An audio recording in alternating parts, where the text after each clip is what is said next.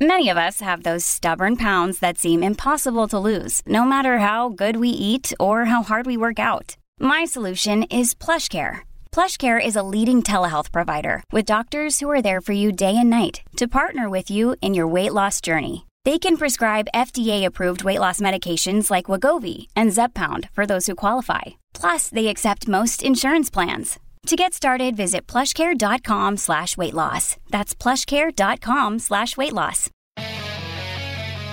Live from the Fox News radio studios in New York City, fresh off the set of Fox and Friends, it's America's receptive voice, Brian Kilmeade.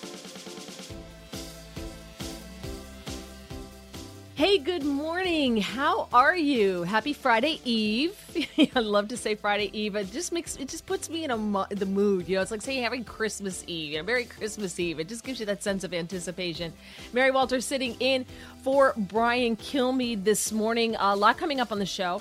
I want to start off talking about Senator Marsha Blackburn. She's on the Senate Judiciary and the Armed Services committees and she is taking steps to address the crisis on the border. Now, I think we all pretty much know this probably isn't going to go anywhere uh, because the Democrats just seem hell bent on flooding this country with people from all over the world. I mean, it's it's just crazy.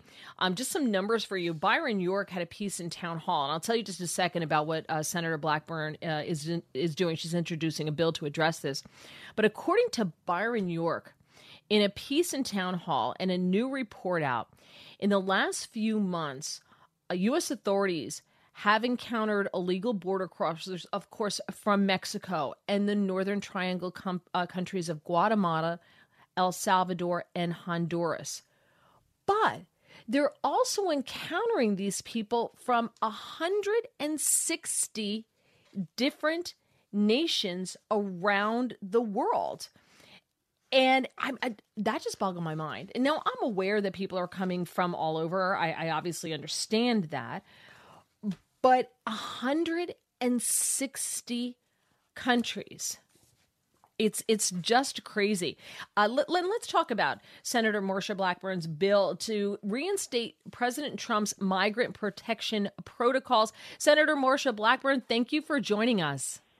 I am delighted to join you. Thank you so much. And yes, we are hard at work trying to reinstate those protocols. It's important to get those remain in Mexico policies in place for individuals that are coming to the U.S. trying to claim asylum.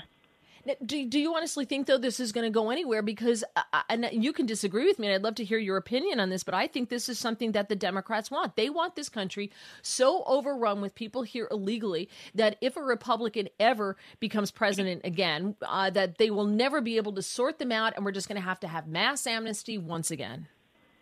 This is their goal. And what we know is now the we have Democrats in some of the border states and we have law enforcement and ICE and CBP in these border areas that are saying it is time to put these protocols back in place because they worked. They helped the Border Patrol get that border under control. And when you look at the crossing numbers from 2019 and 2020, when these protections were in place, we had a border that the Border Patrol says we could manage this, we could handle this. Our numbers decreased tremendously. So, this is what we need to see back on the books. And, um, when you have Democrats beginning to separate from the president and from a Homeland Security Commissioner who doesn't believe in a secure border. Isn't that amazing? Secretary Mayorkas does not believe in secure sovereign borders. He believes in an open border. And now you have Democrats that are beginning to say, hey, wait a minute. We need to make certain that we secure these borders. Um, so let, let, me ask you this because I was just reading a piece uh, from um, Byron York in Town Hall that we have people coming into this country from 160 different nations around That's the planet. That's correct. The New York Times, Miriam Jordan reported that there's um, the, people coming in from Brazil, from Venezuela. Some people are coming in from Asia. They they take a bus to like Mumbai, to a big city where they are. Then they get on planes to Dubai. Then they go to Moscow, Paris, or Madrid, and then they fly to Mexico City. Then they um, take another flight, or they just take a bus to the border and get off and walk in. We have no control over that. Yet we have, if you come in on a plane into the United States, you have to have papers and all that. You would never, Byron York points out, you would never get rid of that. We would think the government was crazy if they said you don't need any kind of papers or ID if you fly into this country. Republicans can own this.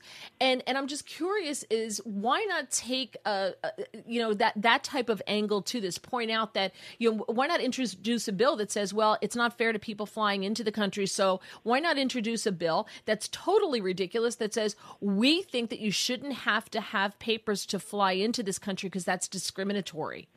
And, and use the Democrats' so own language people. because they'll never vote for it. Right. They would never vote for and support that. And we have so many people who have called Delta Airlines and American Airlines and have said, we will not show an ID. because and you can't ask us for an ID because we have this open border situation and as you said and as Byron reported we have people from 160 different countries that have come into this country.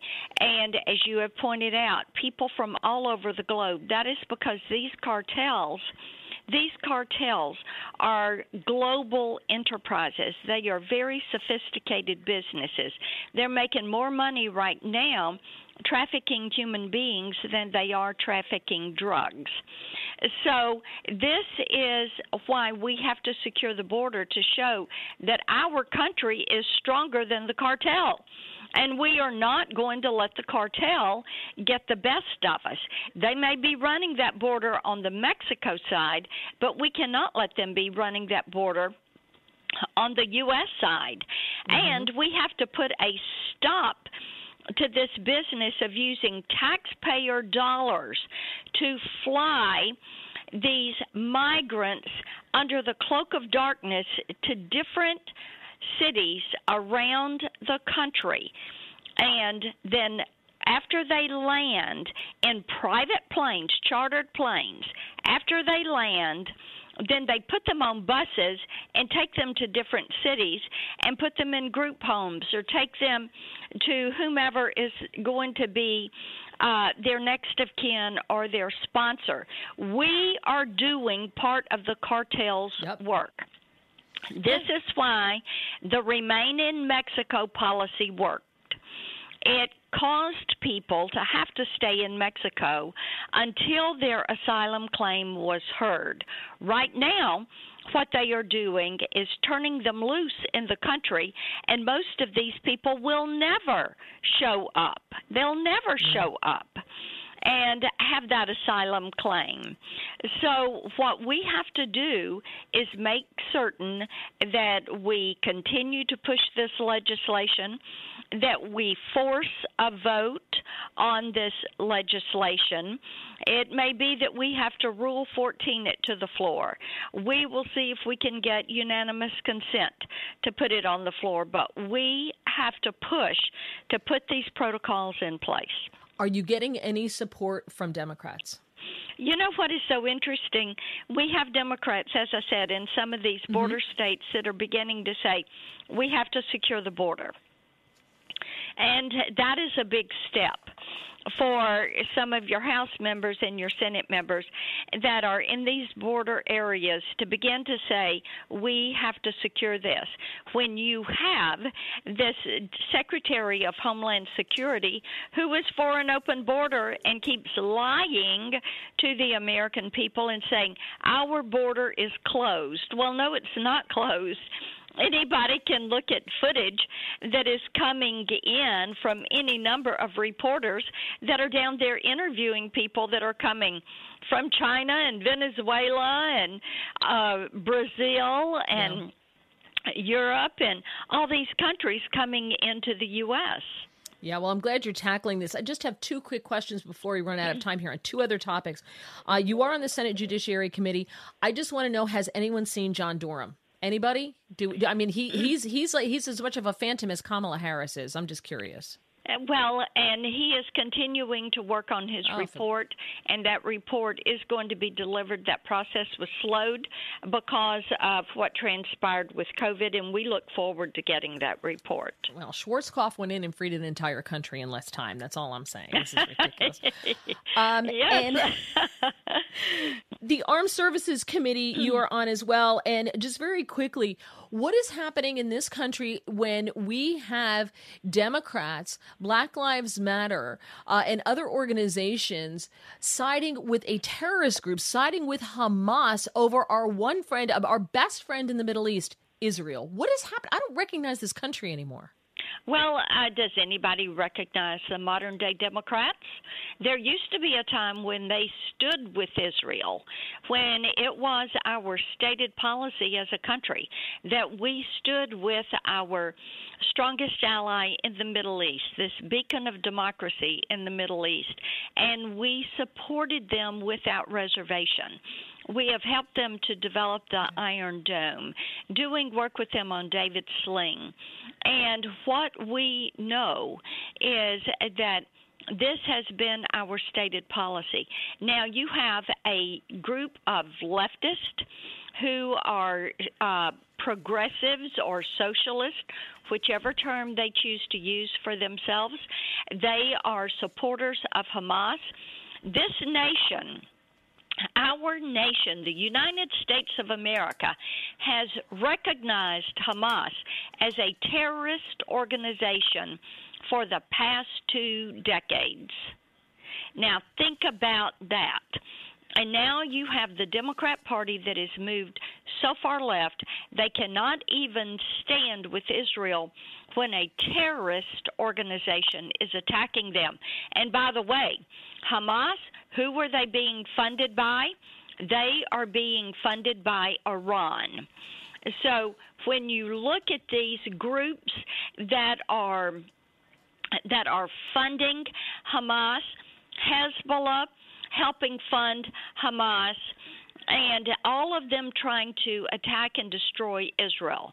When you look at the border issue and the cartels that are global organizations that are pushing against the U.S. government, and you have a party um, dem- members of the Democratic Party who will not stand against that. You know, we had in Chattanooga, Tennessee, right now, we've got a situation where they have had plane loads of these migrants land in the middle of the night at the airport, and these individuals put on buses and they're being sent to cities around the southeast and you do not know who these individuals are. Yeah. You do not know what country they are from. You do not know if they're linked to gangs or terrorist groups or if they have convictions. Uh, have been convicted of crimes, all of which, out of the individuals that they have apprehended, we know that there are individuals in that population of those apprehended, those illegal aliens apprehended, that have committed crimes that are on terrorist watch list, that are sneaking into the country for for adverse actions.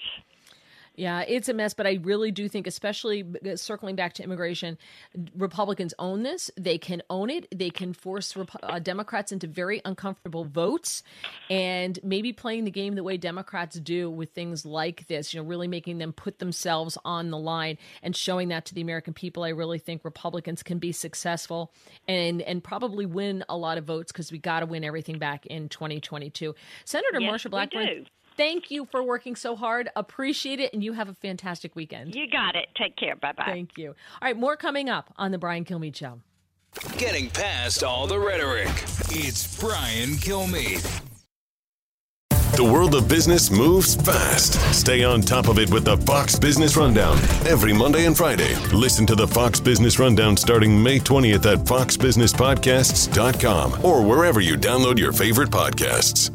As many of you know from your own life experiences, a life in so called blue collar work is something to be proud of. It is very rewarding to work that has impact on your friends, your neighbors, and your family's lives. Great successes can be had in the blue collar career. There's no degree requirement for achieving comfort, peace, and freedom. While schools cut shop classes and funnel students into colleges, there are plenty of options for hard workers who are ready to take advantage of open positions. Many young people today assume that college is the only way to achieve success in life. That is not true. Let me introduce you to Ken Rusk. Ken spent his younger years digging ditches and working in construction. He never went to college. Instead, he made goals, planned, and worked hard for 30 years. Now, Ken is a successful entrepreneur with multiple businesses and revenue streams. In his national best selling book, Blue Collar Cash, Ken shares his insights from over 30 years of working in blue collar trades as an entrepreneur, mentor, and life coach. Now he's created a guide made specifically for you and your unique situation. This guide will give you or someone you love the tools you need to start designing the life of their dreams. You can achieve your dreams regardless of your educational background or your past. Go to kenrusk.com slash path to learn more. That's kenrusk.com slash path. A talk show that's real. This is the Brian Kilmeade Show. Mary Walters sitting in for Brian Kilmeade. Uh, we were just speaking with Senator Marsha Blackburn, and we were talking about uh, her bill that she's that she's going to be introducing that will bring back uh, President Trump's um, migrant protocols, the stay in Mexico policy that he had, that you would have to, you know, stay there, but we don't just release you into the country. And she wants to force Democrats to vote on that. And I think it's a great idea, but unfortunately, I don't think Democrats are, are going to vote for it. I don't think it's going to go anywhere. And and it's great that we want to do that, but um, I just don't think that it's going to get the votes necessary to to go anywhere. And we're just going to keep having these people flood across the border. And I referenced a piece in Town Hall by Byron York, and I really think it's a good read. You should look it up. Um, it's called A Disaster Entirely of Joe Biden's Thinking. And there's just some incredible numbers in this piece that I would like to share with you. He talks about, um, and we spoke about this uh, with the senator, that there are people that we know of that have been logged coming across the border illegally from 160 nations. These are not just people from Mexico, Guatemala, El Salvador, Honduras. You have people from all over the world coming into this country illegally. And I remember probably about a year or so ago, more than that, I guess, when President Trump was still president and the yapping yentas on The View uh, were talking about this. And, you know, I don't expect anything fact based to come out of it. And Joy Behar was speaking, which is even more reason to not expect anything fact based or worth remembering to come out. But I remember her being puzzled about how people from Somalia get here. How do they get here? They can't walk here.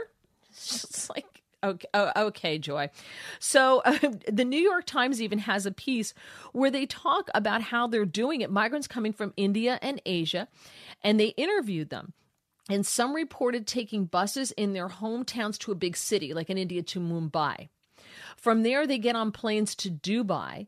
Then they get on planes to Moscow, Paris, or Madrid. And from those cities, they fly to Mexico City. From there, they get on a bus. It's about two days, and they get to the Mexico US border and then there's aid workers that help them the rest of the way. We have a red you know we have a red carpet. We have a welcoming committee you know with with lovely crudité platters out for them. Welcome to america. They say that their aid workers report seeing migrants from um, uh, that are speaking Haitian Creole, Hindi, Portuguese, Arabic. And they say, according to the New York Times, quote, many of them are entering the United States through wide openings in the border wall near Yuma, Arizona, sparing them from the risky routes through remote desert regions. Out of the gates and ready to go. Hey, it's Hutton Withrow. Hot Mike is here on the Outkick Network. We've got your afternoon covered with the latest sports discussion, and it's available wherever you find your audio. Daily analysis and news. He is hot. I am Mike. Actually, my name is Chad. His name is Jonathan, but you get the picture. We're going to bring it every single day. Whatever you want to call us, we'll respond to. We just want you to respond to what we're dishing out every day. And while you're here, we hope you subscribe to the podcast, like, subscribe, and share. Now, if I remember correctly, it was the New York Times that didn't want a border wall. Remember? The New York Times liberals don't want a border wall, and then they're shocked that people are just walking through open spaces in the border wall. And they also say in this piece in the New York Times that friends and family members already in the country, along with smugglers, have assured them that they will not be turned away, and this is proving to be true. They don't understand the intricacies of the U.S. border policy, but they realize that this is a limited time offer to get into the United States free. You know, you spend your life savings to get here, but once you're here, we're going to take care of you. We're going to pay, we're going to, there's groups that are going to give you housing. Taxpayers are paying for housing for a lot of these people. We're going to pay for your medical care. We're going to pay, we're going to educate your children for free. All of this, welcome to America, where the streets are paved with gold. And the president is absolutely aiding and abetting this. He is encouraging this, and they know that. And it's just insane. But when you have the New York Times reporting this, it is absolutely out in the open and it's no longer a secret. More coming up on The Brian Kilmeade Show. From the Fox News Podcasts Network, download and listen to The Untold Story with Martha MacCallum. The host of The Story on Fox News Channel sits down with major newsmakers each week to get their untold story. Subscribe and listen now by going to foxnewspodcasts.com. A radio show like no other. It's Brian Kilmeade. Hey, good morning, Mary Walter, sitting in for Brian Kilmeade today. And I'd like to hear from you. All right, well, let's talk a little bit. 866 408 7669. 866 408 7669. Let's explore COVID, shall we? Because there's a lot going on about COVID and and we're, I'm just going to touch on a bunch of different things here. But do you trust the government now when it comes to this? And the reason I I ask is a poll came out from Edelman Trust, Edelman Trust Barometer, Barometer, and it was a survey of 16,800 respondents in 14 countries. So it's not just the United States. And they asked, how much do you trust this institution? and uh, to do what is right. 77% of people say they trust their employer.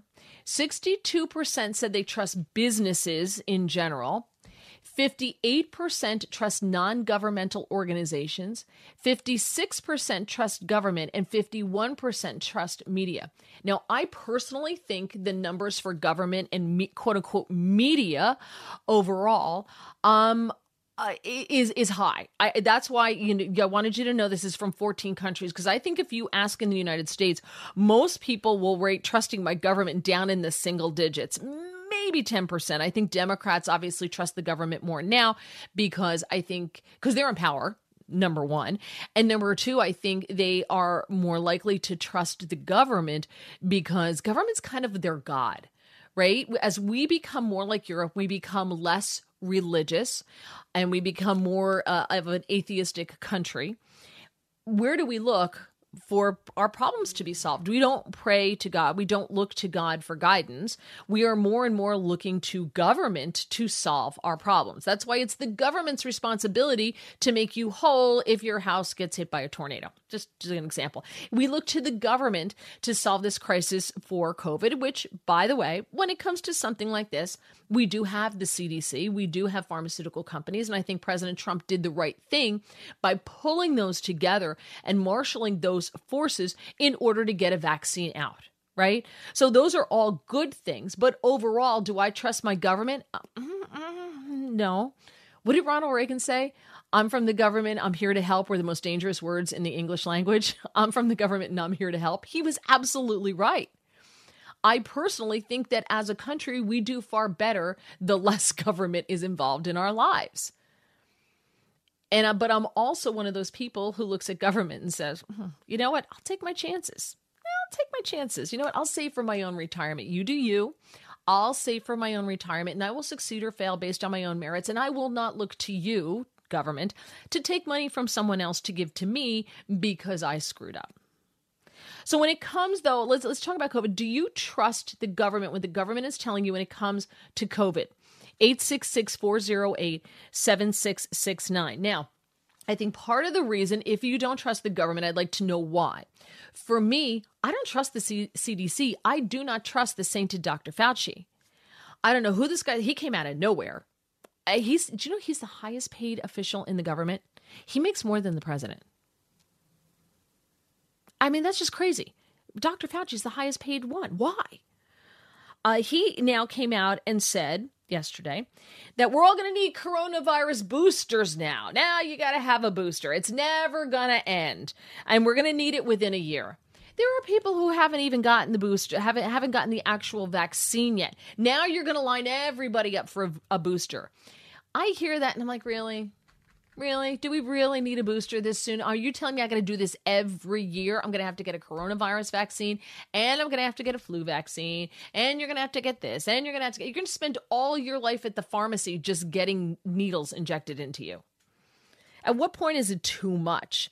So I hear this, and because the CDC has been all over the place, you know, we see Joe, look at the government. You see Joe Biden, the president who's supposed to be leading this country, walking outside with a mask on when we know that's not necessary. The CDC has known for a while that that's not necessary, but they haven't put that information out. They now all of a sudden put that information out, but we've known it forever. The science didn't change, the CDC just changed. You see Joe Biden sitting in a room in the Oval Office with the vice president and four senators. Everybody's vaccinated and they're all wearing masks. Why? Why? If you tell me that I need to get the virus, uh, I need to get the virus, I need to get the vaccine in order to be safe and be able to live my life, why are you t- showing me that you're vaccinated and wearing a mask? 866 408 7669. How much do you trust the government when it comes to this? David, listening on Freedom 970. Hey, David, welcome to the Brian Kilmeade Show. Good morning, Mary. How are you? I'm doing just great. Do you trust the government when it comes to COVID mes- messaging?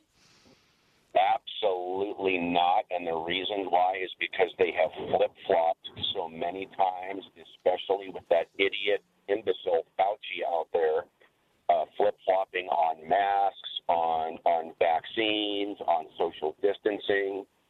What this is what I see happening. What I see happening is I'm sure that you're familiar with the Great Reset. Okay, mm-hmm. this is something that's being promoted by the World Economic Forum, and COVID 19 is helping them to fast track it. And unfortunately, the Marxist statists in our government are down for the struggle. Yeah, I, I think it is definitely about control. Absolutely. This is why you know, Nancy Pelosi has not lifted the mask requirements on the House floor, which is ridiculous. And you had four uh, GOP members of Congress being fined $500 each because they refused to wear a mask on the House floor. And they said, I'm vaccinated. I don't need to wear one. Now, two of them, would not say whether they were vaccinated or not and said and said that's my private medical records. I'm not sharing those. I am not obligated to share my private medical records. So they're just going to get fined $500 a day because they're following the science. And it was the democrats who told me i had to follow the science. So i agree with you david. I think this is about control. That's why i don't trust it at all at all. David have a great weekend. Thank you so much. Do you feel like david does this is about control. I, I feel that way, and I and and and that's really sad. This is about a, a pandemic, right? And when you lose trust in the people who are in charge of your safety for the pandemic, that's a very dangerous place to be. And uh, you know, you saw David Hogg. I follow him on Twitter. Sorry. Um, he tweeted out that even though he's vaccinated, he's still going to wear his mask because he doesn't want anyone to think he's a Republican. I was like, uh, uh, okay, well, that's that's just stupid. It's not about keeping people safe anymore. It's about politics and virtue signaling. I personally think that's also the way the government sees it as well. How about you, uh, Roger? Listening online in Pennsylvania. Hey, Roger, you're on the Brian Kilmeade Show. Good morning. Mary, Mary, good. Mary, how you doing? I'm good. How are you? Okay, I had to chime in. I don't trust the government at all. My wife had COVID. I didn't get it. I think because my flu shot and pneumonia shot uh, uh, saved me on that. Fauci, I call him flip flop Fauci. And people, if they want to make don't trust the government, they should go to the the, the Vaccine Adverse Event Reporting site, VAERS, it's an offshoot of the CDC and it lists all the effects that people have had from this. I call it a killer shot. And that the CDC puts it out, so it's not like some conspiracy theorist. And uh, I think, but now I'm getting pushback. I'm getting getting like uh, uh, shamed because I'm being I'm not getting vaccinated. I had uh, two friends that well, you know, you're not vaccinated, so we're not going to see you anymore. But Well, they that- came back. They that doesn't make any sense though. Hold on just a second. That makes no sense because if they're vaccinated then they're protected. So that doesn't make any sense that they won't see you anymore because you're not vaccinated. And the first thing when people ask me i say i'm really sorry but i don't share my medical records with people. And and then i just end the conversation right there and let them figure it out you know? I mean, they so just came back from a plane ride to Florida. I'm, I'm sure everybody on the plane wasn't vaccinated. right and and but the I people call these vax hypocrites. yeah. I love the ones who post their vaccine cards online. I call the vaccinistas. They're vaccinistas. They have to show you their vaccine card online. Well, Roger, don't let them shame you. Don't let them shame you. You know, you do you. I'm a big fan of you do you. And if you don't think it's safe, then you don't take it. But if you think it's safe, then then you take it. Thank you so much. Have a great weekend, Roger. And regarding what he said about side effects from it, I'm just going to tell you because uh, when it comes to the vaccine, because I'm a big fan of make your own choice. I'm not going to sway you either way. You do you. When it, I did a drug study once for a stomach medication that I absolutely loved and it never made it to market, but I really liked it. But when when you're in those trials, you have if you get a fever, let's say you catch the flu and you have vomiting and and, and you have a fever, if one person reports that, even if it isn't from the medication, you know, the flu's going around my family and that's how you got it, that will show up in the list of side effects. It will. I mean, if you if you read the list of possible side effects for aspirin, you will never take another aspirin in your life. So just know that when you hear these stories about side effects, that anyone who had any kind of adverse reaction, you know, someone had a stroke, well, they would have had that stroke anyway. You don't know that, but if they would have had that stroke anyway, it's going to be listed there in the side effects. So just take all that into consideration when you make your decision of what you are going to do. 866-408-7669 um, do you trust the government when it comes to covid and to be able to guide you in the right way to make a smart decision when it comes to taking your mask off when it comes to getting uh, together with family and friends when it comes to whether to get the vaccine or not. And i've got some news for you on kids and covid and what the government may or may not have done. All right get your calls coming up on the brian kilmeade show. Educating, entertaining, enlightening. You're with Brian Kilmeade. From the Fox News Podcasts Network. Download and listen to The One with Greg Gutfeld, the co host of The Five, like you've never heard him before. You know him, you love him, you want to be like him. Subscribe and listen now by going to FoxNewsPodcasts.com.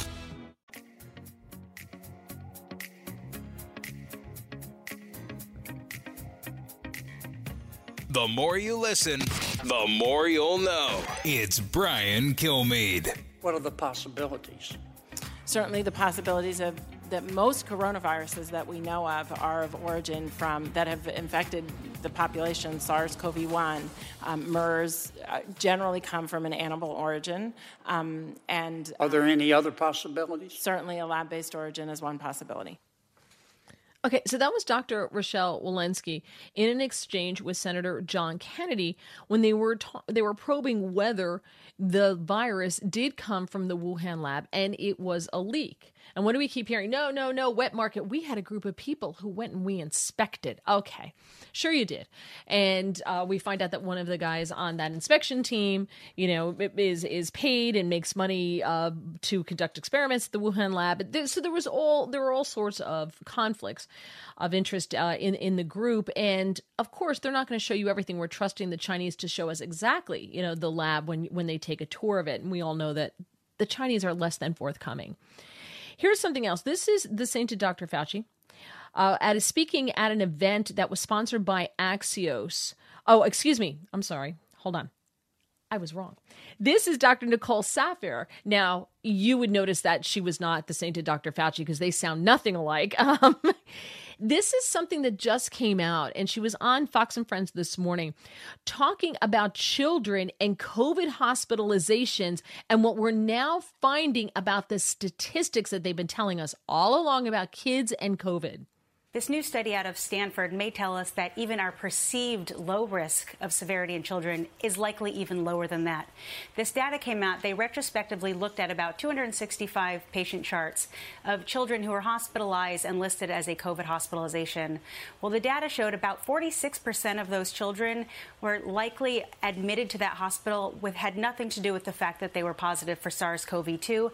Now that hospitals are universally testing for the virus when people come into the hospital, they're finding those infections to be incidental. And about 40 to 45 percent of those children were asymptomatic. So they just tested positive for the virus.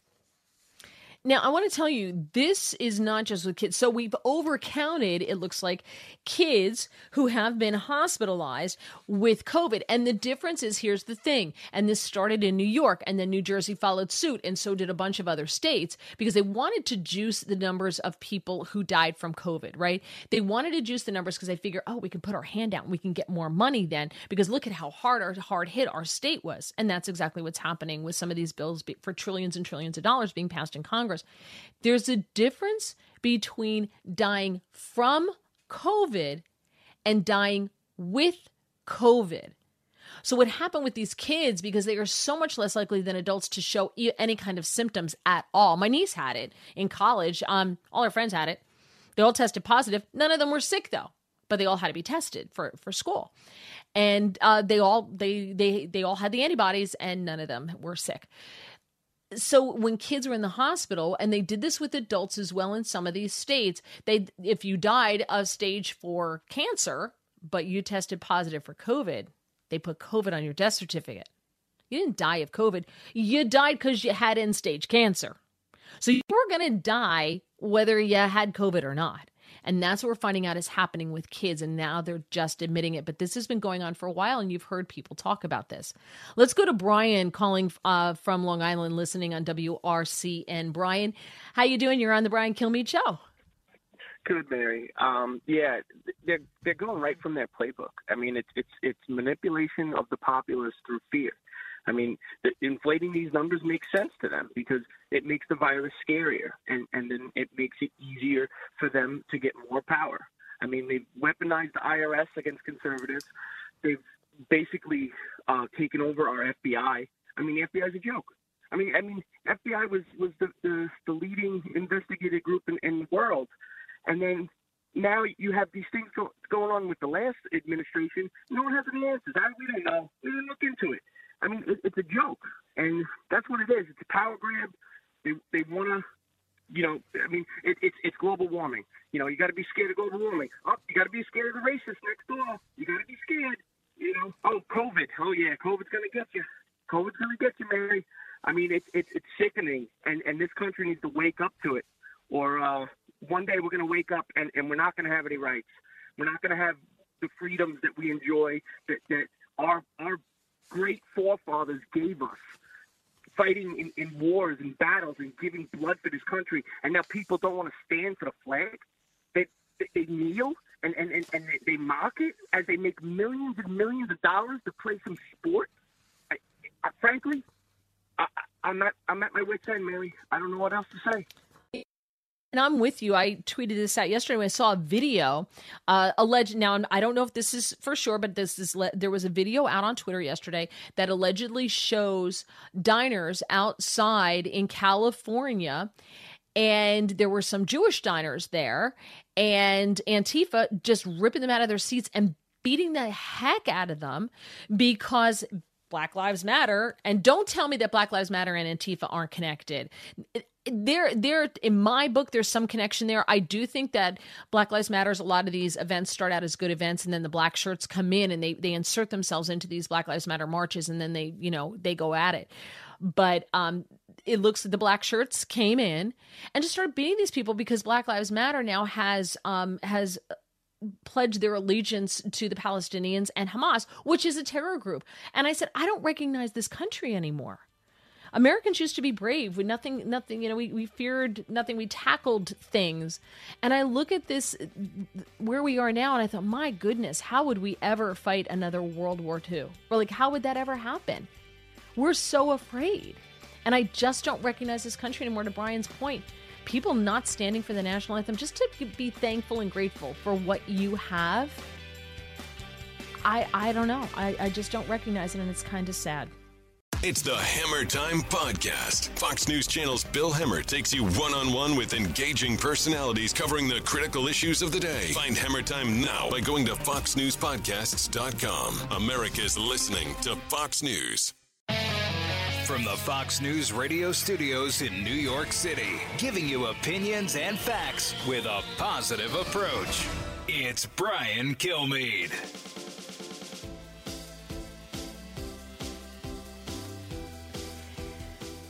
Well, good morning. Welcome to the Brian Kilmeade Show. Yes, I am Mary Walter sitting in for Brian Kilmeade.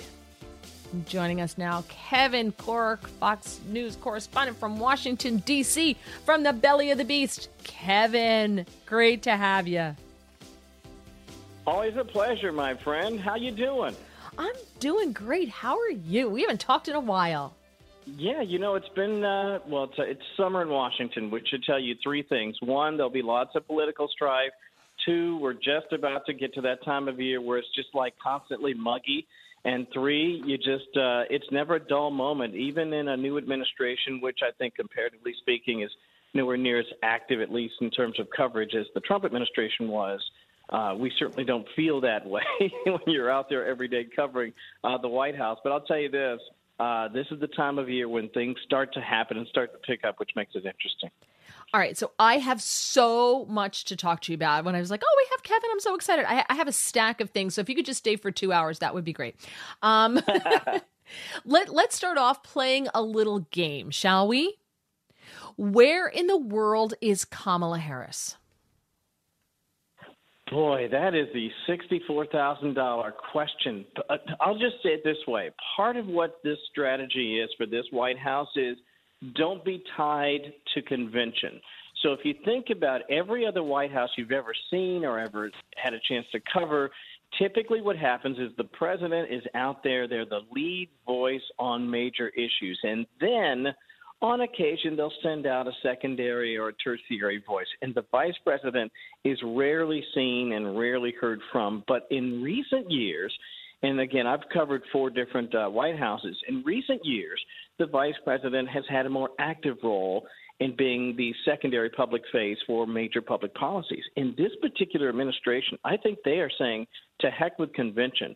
We don't want to put anybody out there in a circumstance where they can either have to answer tough questions about inconsistencies with past statements or past policy positions, and they don't want gaps. Um, if you've followed uh, the vice president, she can be very intense in the right circumstance, but she can also be sort of silly and goofy and have this mm-hmm. sort of mm-hmm. cackling laugh, and they just don't want that. And I think what else is happening is a lot of heavy duty prep is going on. Uh, people don't like to talk about it in polite company, but I do think uh, if you if you cover this White House, you probably feel like they are making sure that she is fully groomed to assume any and all positions in the future uh, should it come to that. And I think they're being very careful about how much they roll her out.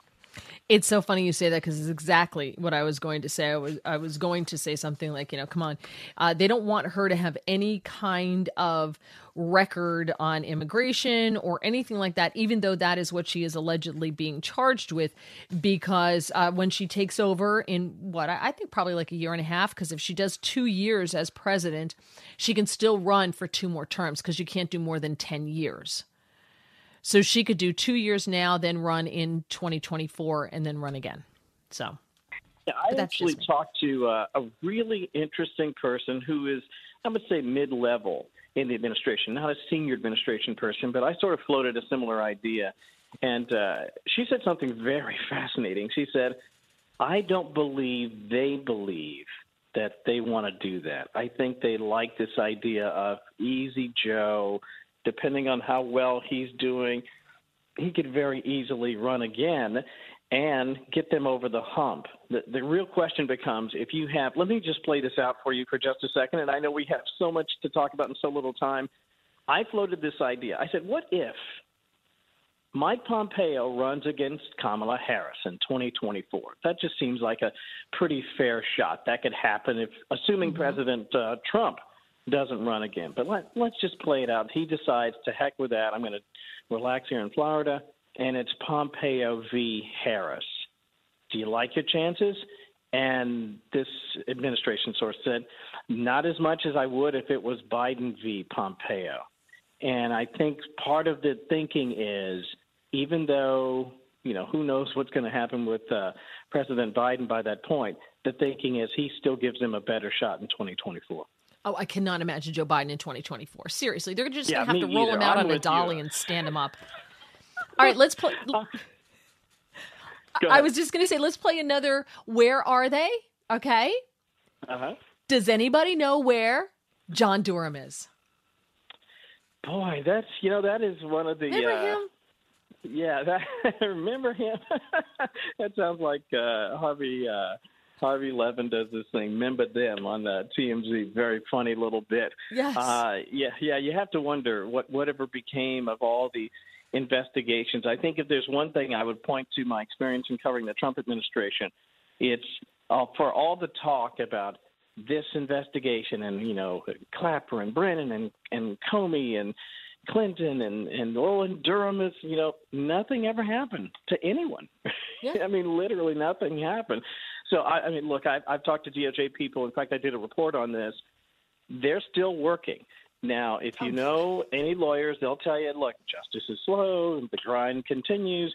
But I'm of the opinion at this stage of the game no matter what comes of whatever they're doing, uh, there's fairly little chance that anything of significance will come from any sort of indictment or any sort of uh, anything that happens to come down. Even if you want to make the argument that maybe there's criminal charges at foot here, I just don't see it, and I've seen no evidence to suggest otherwise. But I do know this: they are actually still working. They're actually still fully staffed, and they actually do have a budget which is, I think, at least something to feel a little bit more hopeful about. Well, I, I said to my contractor once that uh, I said, you know, General Schwarzkopf freed, invaded and freed a country in less time than it took you to get me countertops. So I, I'm not quite sure what's what's happening. well, it's it's again, it's a DC thing. I think for you and me and normal folks, we we we look, we want action, right? We're looking for something, anything, and. uh, unfortunately, for, for, the rest of us, it just seems like an interminably slow process. But they are still working. Do I think something will come of it of significance? No. Prove me wrong, but I don't buy it. Yeah, well, well, now see, you have just you have just crushed one of my dreams, but that's okay, Kevin. It, uh, you are one of the few people that I will allow to crush my dreams. Uh, gosh, all right. So, can we talk about the Democrats siding with Hamas? This this has bothered me so much and, and i it, it, just it's not the america i know. It's not the america i love. When did this change? It just seems like all of a sudden we just flipped and on the left democrats have suddenly decided that siding with a terrorist organization is where we're going to go now.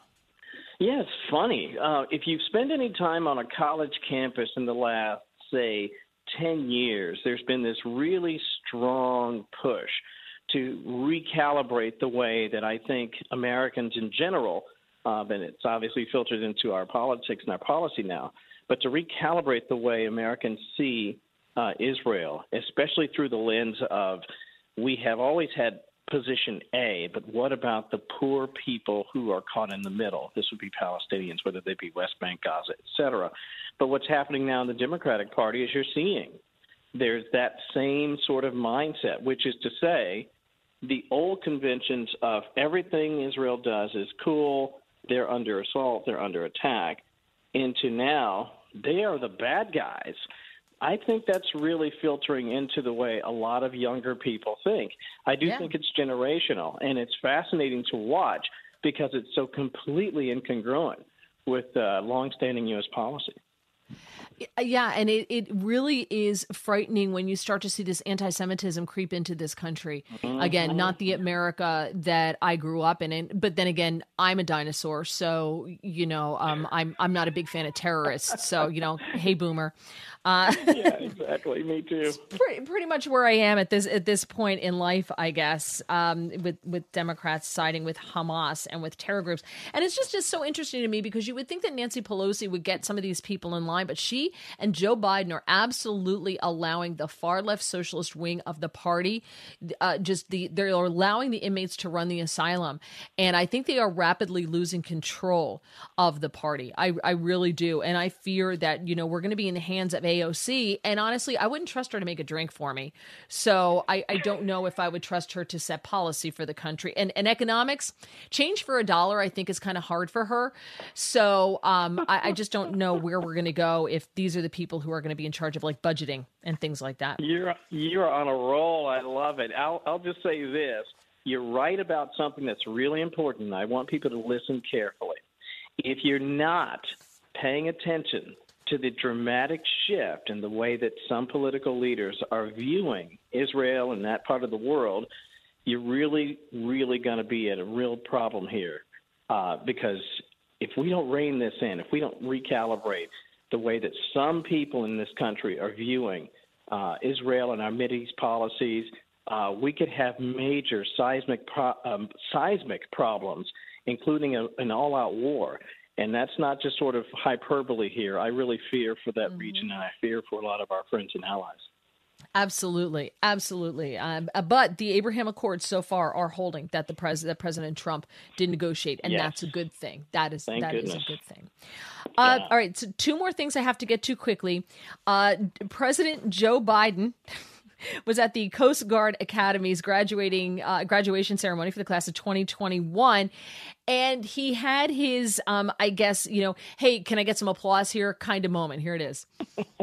I can only assume that you will enjoy educating your family about how the Coast Guard is, quote, the hard nucleus around the Navy forms in times of war.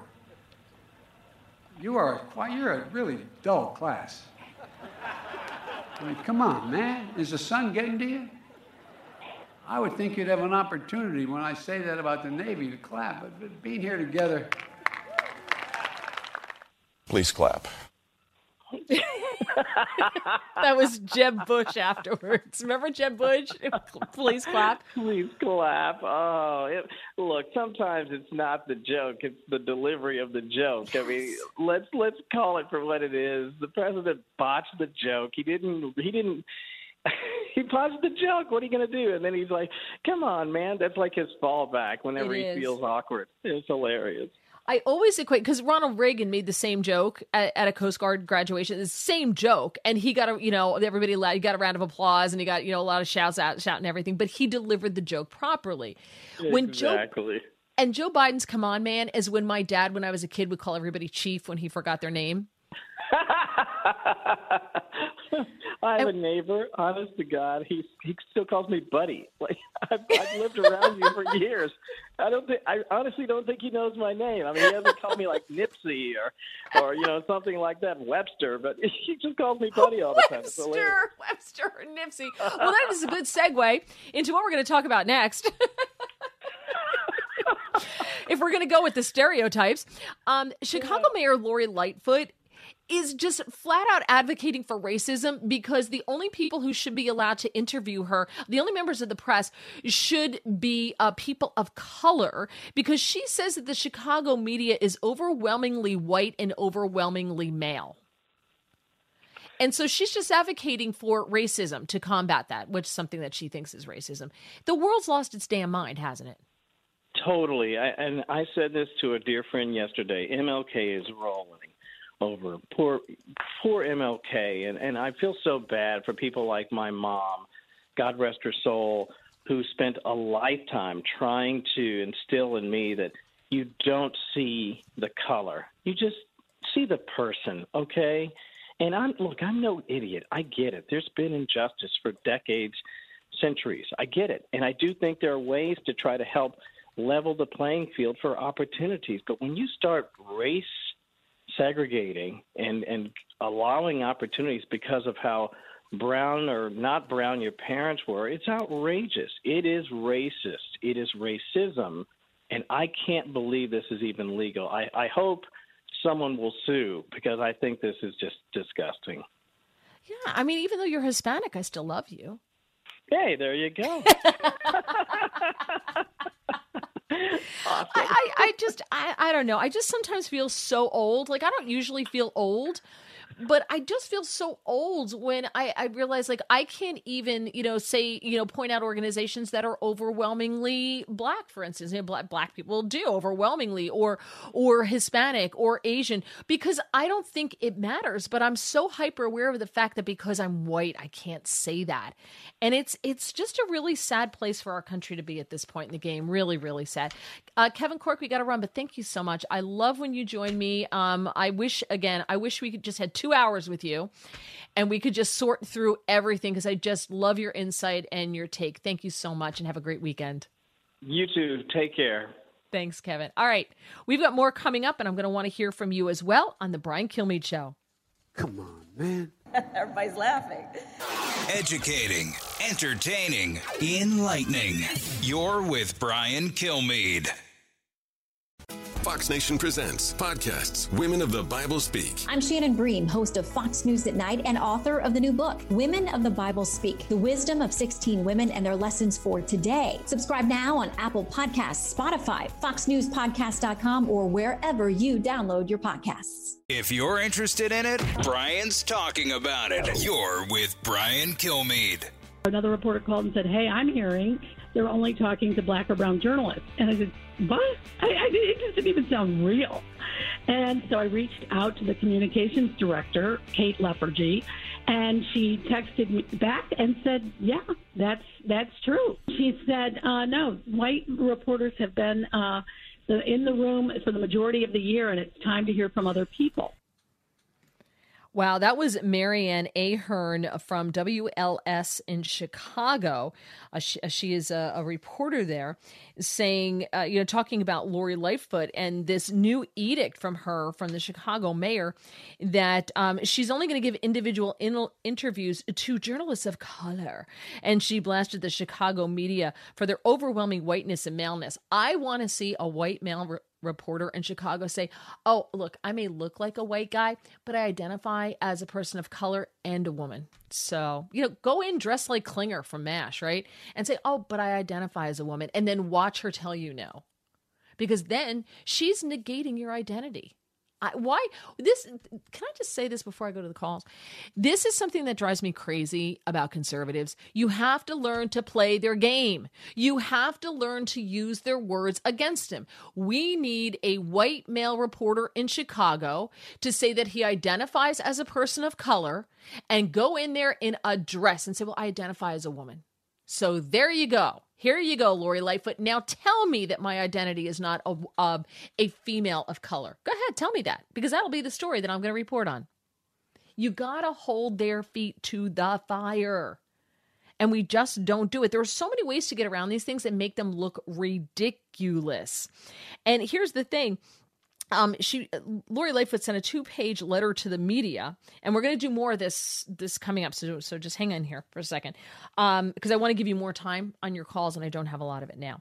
Um, she she praised herself because her election broke barriers because she's the first black and first openly gay mayor in Chicago's history, and she's doing a phenomenal job. Um, but she says she says that there's institutionalized racism in Chicago in the media and this is part of her lifelong battle to fight for diversity and inclusion. Just take that in and just enjoy the hypocrisy. More coming up on The Brian Kilmeade Show.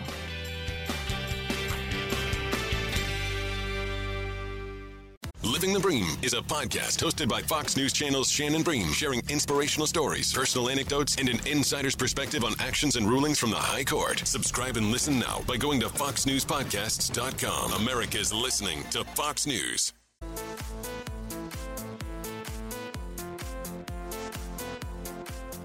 Radio that makes you think.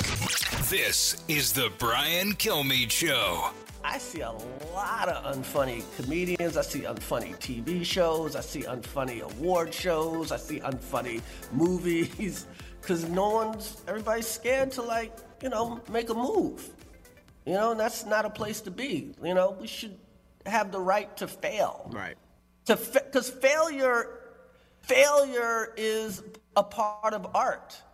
You know what I mean? And It's like it's the ultimate cancel. You know what I mean? Mm-hmm. but you know, but now you know you got a place where people are scared to talk. That's not you know, especially in America, you're scared to talk. Ah, but you know, that's what people want. You know, got to make adjustments. That was uh, Chris Rock on the Breakfast Club and um, on on cancel culture. And I say this all. I say this so often. Someone gave me a mug, and I, I say it all the time. Liberals suck the fun out of everything. And they do. I, am convinced that liberals get up in the morning and say, What am I going to be outraged about today? Because everything in their world is an outrage. Everything is based on um, not what is said, but who said it. Is that person white? Because that's the greatest sin you can have.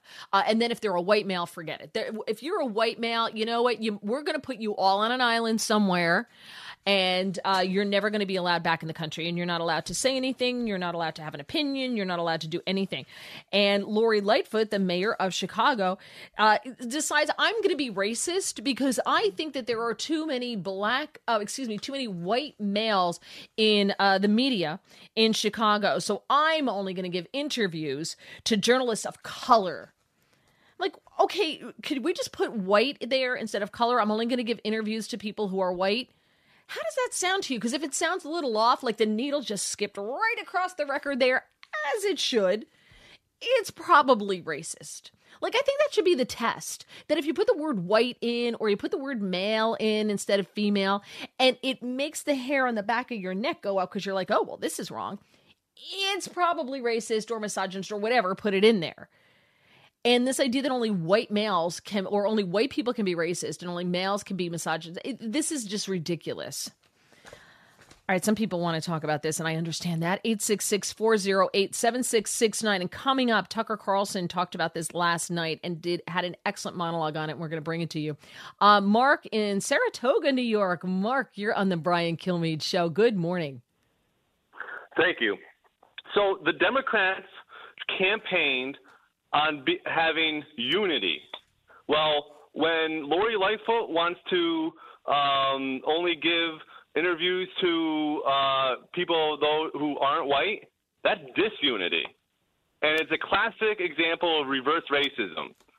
And so um, I think that obviously she needs to be called out on it, and it will only incense the basically people who only want to uh, judge people by their character, and it's unfair and it's despicable. Do me a favor. You know, we have one race. It's a human race, right?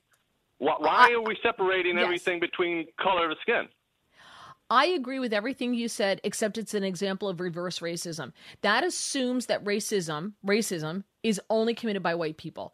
Racism, as far as I'm concerned, has no home. Anyone can be racist, right? Look at the attacks that are happening on Asian Americans in New York City. Nobody wants to talk about it, but they're primarily being attacked by people of color. But we're not talking about the perpetrators because if they were white males, we would be talking about the perpetrators. But when you look at the videos when they put the person's face up there, it's usually not a white male. So we don't no, talk not. about it's black that, right? supremacist, really, honestly. That's yes. And Mark, you know, you're probably I'm I'm going to go here and stereotype, but you're probably a white man. So why should I listen to anything that you say? Uh, good point. Thank you. Mark, have a great weekend. Thank you for joining us. All right, let's go to Tucker Carlson here. Uh, Tucker uh, last night was talking on this news from Mayor Lori Lightfoot's office, and they defended all of this, basically saying that well, it's okay because it's not racist because she she's black. So here's Tucker.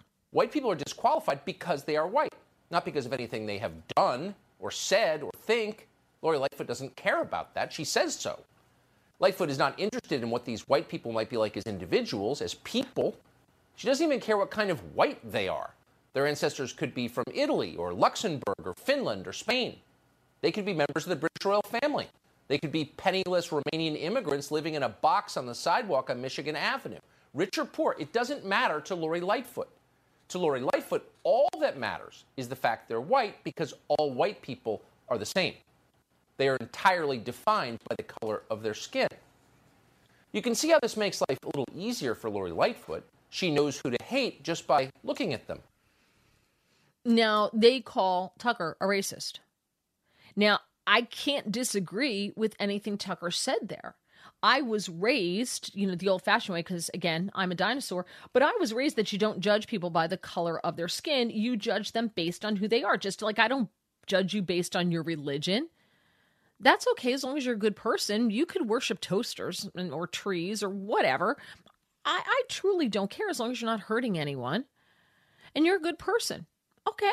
I'm not going to talk you out of it. That's your thing. You know, God bless you. Keep moving. Yeah, that's that's okay. And the same thing with the color of your skin or or or any other characteristic of you. What matters to me is are you a good person and are you harming anyone else? If not, carry on. All right, here's more from Tucker. So what is equity? Well, tonight finally we know what it is. Equity it turns out is racism. It's as simple as that. Equity is racism. And to be clear, we don't mean racism in the sense that ice cream and Shakespeare and math are all now supposedly racist, or that Dr. Seuss is now considered an exalted cyclops in the Ku Klux Klan. We're not talking about the Ilhan Omar Atlantic magazine definition of racism, which, by the way, isn't actually language, but just another blunt political weapon. No, we mean racism in the literal sense, in the way that Martin Luther King defined the term, which is the act of hurting some people and helping others purely on the basis of their respective races. Bigotry, in other words, prejudice, hatred. That's what equity is. And think about it. Think what's coming out from this administration. There are loans to farmers who have been hurt by the pandemic, but only farmers of color. White farmers need not apply. You have to prove that you're part of a of a group, a special group. White farmers get zip, and there are white farmers who are suing over this, as they should, because you know what? They take taxes from everybody. They'll take your dollar. They don't care what color the the the, the sender of the check is, the guy, who, the man or woman who signs the bottom of the check to the IRS. They don't care what color that person is, but they're going to take that money and they're going to distribute it to people based on the color of their skin. And I'm supposed to believe that this is not racist. 866 408 7669. Scott in Lexington, Kentucky. You're on the Brian Kilmeade Show. Good morning. Hello, Mary. Um, you know, she's not allowing them to enter that building. Is it a government building? Uh, yeah, I would believe it is a government building. That's an excellent point. So you know, the other thing that's a serious seems like a serious matter because they have, um, you know, in a workplace you could never do that to somebody, and then and, you know, like we have that all the time with government uh, employees, which are police, that you know their interaction with people. I call them different groups. I'm, I'm getting tired of using other numbers I've used all my life. I like to call people that are here at the beginning of the country Group One, and that were from the Western world as Group One, and then people that were brought from you know, that did farming work are group two. I hope that it's not too ridiculous. You know, in the early part of the country, they were brought here group two. So group one, you and I, and then uh, so she's ruling out people of group two. They can't come in. They're actually keeping them out of the room. Well, here's the thing: they have the right to go into the building. They have the right to to go into you know City Hall. She's not barring them from City Hall. She's not going to talk to them. And she's saying, I'm not going to talk to you based on the color of your skin. And, you know, listen, my grandparents didn't come to this country till the 1930s. So when we talk about, you know, all this stuff with, you know, white people paying reparations, I'm out. My my grandparents didn't own slaves. My grandparents didn't get here until until the 30s. They were fleeing Nazi Germany. So, you know, I, I'm I'm out on all of that. So I don't really fall into any of those groups, but I understand what, what you're talking about, Scott. Thank you so much for joining us. Have a great weekend. Um, I, I don't like the idea of putting people into groups, and I, I get what he's saying, but I just think that conservatives need to fight the fight Democrats and fight progressives using their tools and using the rules that they have laid out for us. And for whatever reason, we're all falling in line with. We're even adopting their language. We can't say illegal alien anymore. Now we have to say undocumented migrant. They're not migrants. They're they're not migrants. Migrants, there's a way to migrate here legally. They're not following any of those rules. So, but we we adopt their language, and there's times when I hear people talk like somebody comes out as cisgendered or what. I'm like, I don't even understand what the majority of the words in that sentence mean. I have no idea what you're coming out as because I don't know what any of this means. But I'm supposed to adopt my language to pretend that they're sane. This is insane and racist, and and pretending that it's not to me just perpetuates more racism. All right, more coming up on Lori Lightfoot and woke culture. And if you want to comment, 866 408 7669 on The Brian Kilmeade Show. Both sides, all opinions. It's Brian Kilmeade. Jason in the House, the Jason Chaffetz podcast. Dive deeper than the headlines and the party lines as I take on American life, politics, and entertainment. Subscribe now on FoxNewsPodcast.com or wherever you download podcasts.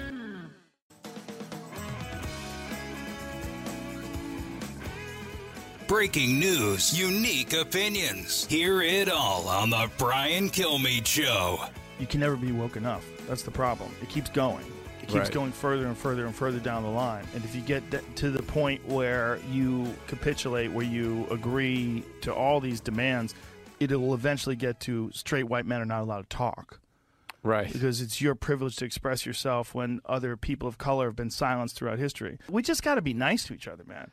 And th- there's a lot of people that are taking advantage of this weirdness in our culture, and then that becomes their thing. Their thing is calling people out for their privilege, calling people out for their position. You know, it's uh, crazy times. Joe Rogan on woke culture, and this is all because of uh, Lori Lightfoot, Chicago's mayor, just being flat out racist and saying, "Well, I'm not going to talk to uh, a reporter who isn't of color, a reporter of color. There's too many white reporters in Chicago. So you know what? If you're not of color, I'm not talking to you." And she put out a two-page letter to the media, um, advocating for this. Uh, she said that the city's leadership is diverse. They have a majority black and Lat, Latin, Latinx, Latin. I don't even know. Again, that's a word. I don't know what that is, and I can't waste the memory space I have because there's not a lot left to figure out what that even means. Um, she says it's unacceptable that reporters covering City Hall were mostly white because he, what we're getting into is that only a white per, a white person can only interview a white politician. But then if a white politician says, "Well, I'm only going to you know give interviews to white reporters," they're racist. But it's okay for a black mayor to say, Well, I'm only going to talk to reporters of color because only they can understand me. Like they're the only ones who get me.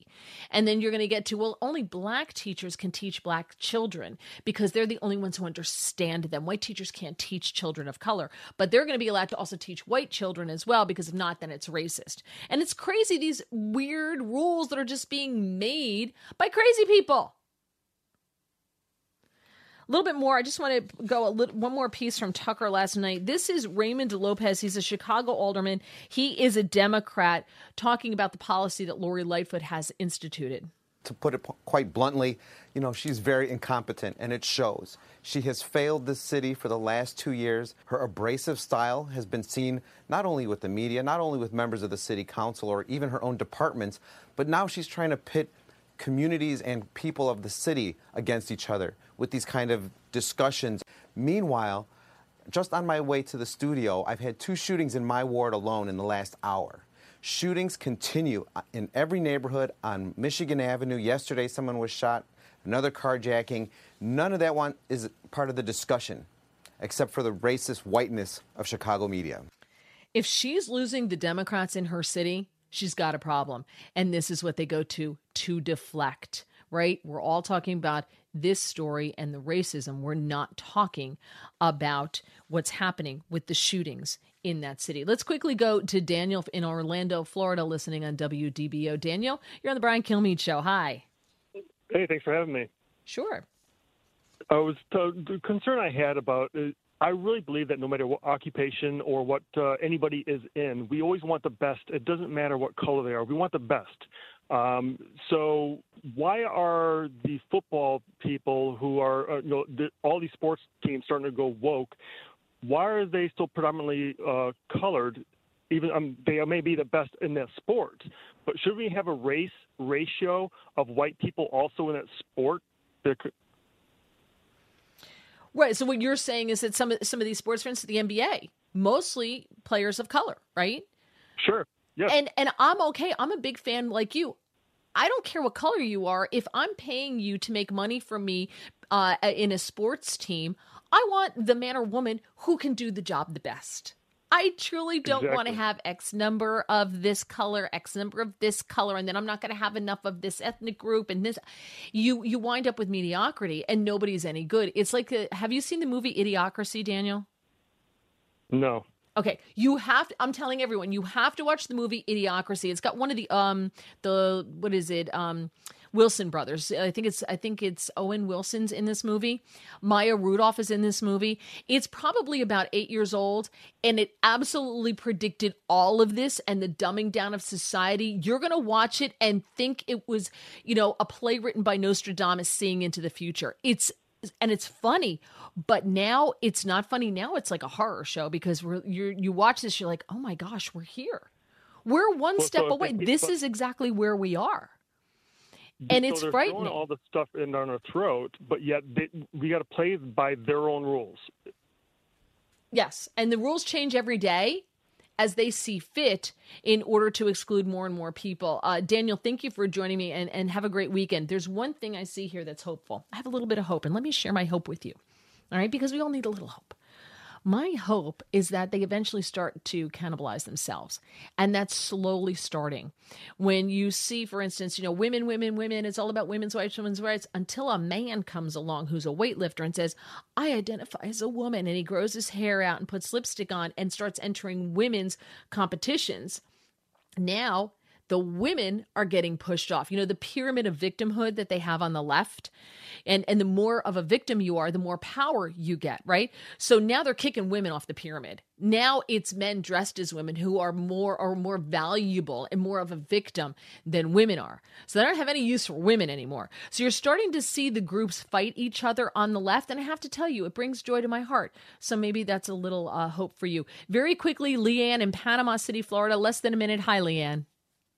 Hey, I just want to say that anybody that participates in this woke uh, racism that they're planned is um, no better than the people that inflicted slavery on other people. I mean, really, you can't slice it anyway.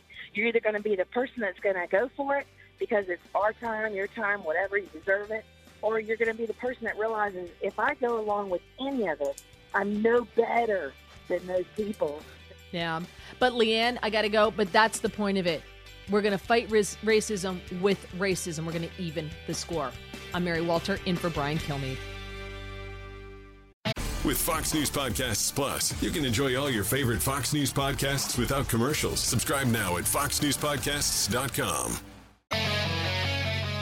Live from the Fox News radio studios in New York City, fresh off the set of Fox and Friends, it's America's receptive voice, Brian Kilmeade. Yes, Mary Walters sitting in for Brian Kilmeade today, and so happy to do it let's talk about your safety. And, and I think safety has really become paramount in a lot of people's minds, especially after the summer of love that we had this past summer, where people who were dining out were being assaulted. And uh, we saw it in Louisville, Kentucky over Derby weekend, where um, I think it was a Black Lives Matter group uh, uh, came down on this group of diners outside and they just, you know, descended. And some of them had weapons, and an armed citizen stood up and said, Okay, I'm armed too. And it was a little bit of a standoff. And luckily, those BLM Antifa people, you know, walked away and it was de escalated. So I, I, think people are constantly thinking about their safety now after we've seen what's happened in our big cities. Joining us is Spencer Coursen. He is uh, one of the world's top experts in threat management. He has developed security plans for celebrities, sports stars, corporate executives, and now he's sharing that with us. He has a new book out called The Safety Trap A Security Expert's Secrets for Staying Safe in a Dangerous World. Uh, thank you so much, Spencer Coursen, for joining us. This is so important. Thank you. Mary, thank you so much for having me on. A pleasure to be here. There's so many there I there I have so many questions written for you, so many things that I want to talk to you about. So let me just get to it. First of all, the safety trap. Right there, those two words don't go together. So tell me what a safety trap is. Sure. So the safety trap is the name of the book, and that is a, a phrase I coined a few years ago when helping my clients to understand the false sense of security which occurs when our fears have abated, but our risk remains. In other words, why sometimes feeling safe is the most dangerous thing we do because when our vigilance goes down, our risk goes up. And when that happens, we really are uh, most at risk of falling into those pitfalls of danger. So I think when I think about this, I think of the old, you know, mom's got a kid in the grocery cart. She's got her purse on there. She's she's going to take the kid, put the kid in the car. She's not paying attention to the the shopping cart with her bag, but she thinks she's safe because she's in a parking lot. There's a lot of people going by. You're just doing your shopping. Is that one of like is that right, an absolutely. idea of a so- safety trap? Yeah, that, yeah, so that's actually what we call the safety trap of expectations. Because let's say you're walking, you know, you're, you show up at your favorite supercenter, and you see the signs that say, "Hey, you know, this area under 24-hour surveillance." And you Yeah. look up and you see the domes, and then you walk inside and you see the security guard, and you say, you see like at the exit row they have the, you know, the anti-theft devices, and then you look inside and you see all the domes up ahead, and you're like, "Wow, this place like really takes their security very seriously." And so you allow your vigilance to go down again, and then something happens, and you're like, "Wait, I don't understand how this happened." Because the expectation was was that all of those security features were there for you. When in reality those features were there to protect the products.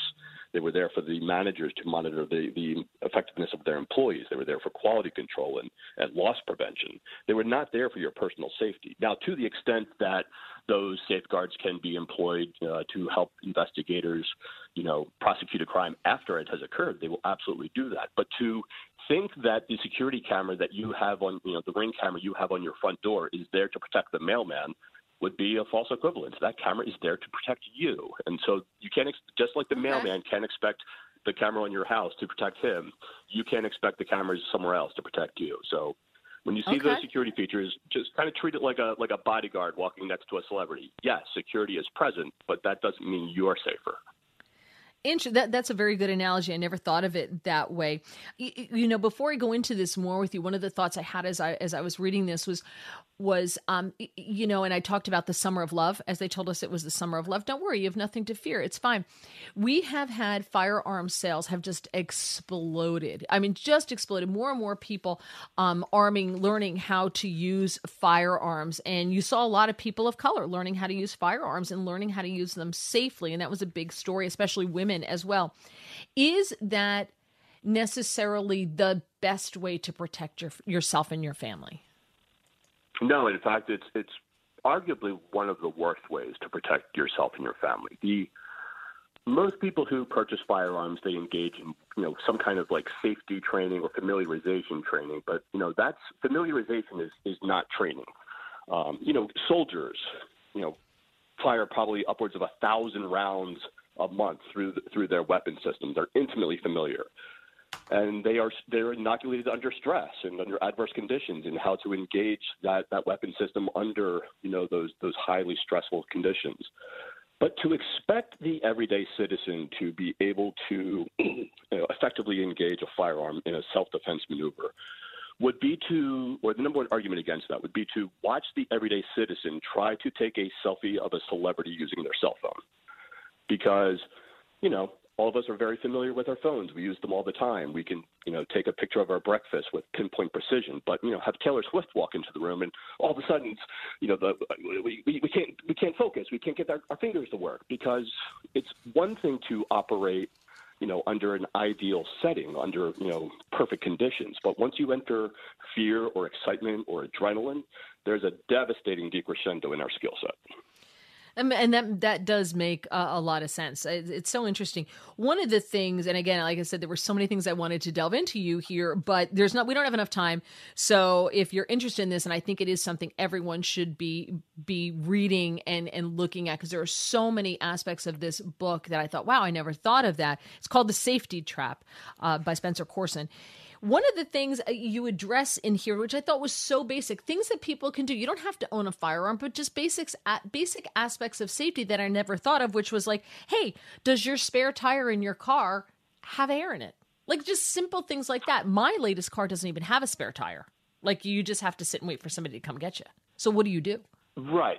So, so yes, it's, it's one of those things where listen, like we can no longer afford to live in a world where we simply hope that nothing will happen and then solely rely on the first responders to save us once something does. And that that goes from everything from like an active shooter situation to to home security to you know the the spare tire in our car. It is our responsibility to inspect what we expect to to have checked that the spare tire is inflated with air and not just expect it to be inflated with air when we need it most.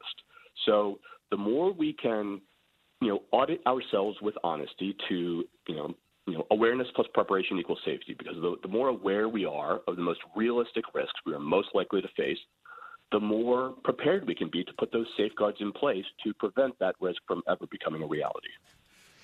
Yeah, it, it's so interesting because we think, I think uh, for most of us now, because of what we saw over the summer and how crazy it was, and people, you know, fleeing the cities to the suburbs, and they say, well, I'll be safe in the suburbs.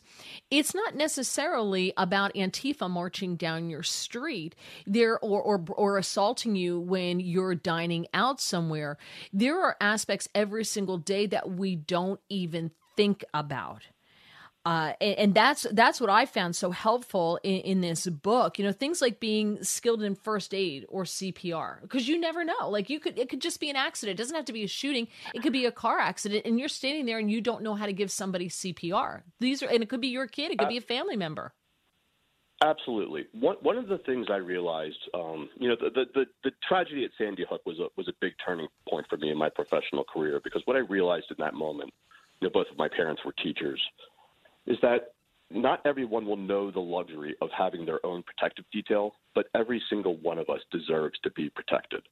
So when I started my firm, I really did it so that I could, you know, provide the skill sets that up until that time were reserved for the top 1% and make them readily available to everyone. And this book is a continuation of that mindset.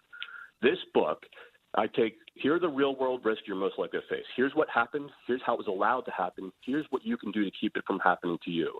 This book is a, a come you know come for the story but stay for the lesson resource guide that really serves as you know a mentorship in mastering the strategies that can help to keep you and your loved ones protected. Just with very simple, practical, realistic, easily digestible, very readily employable protective strategies to ensure the certainty of safety for everyone involved. So uh, how how have the threats changed over time? Like let's say in like the last 10 years, how have the threats to an everyday family changed? Well, one is uh, the advent of social media. We, we we have a tendency to overshare so much information oh, so online. True.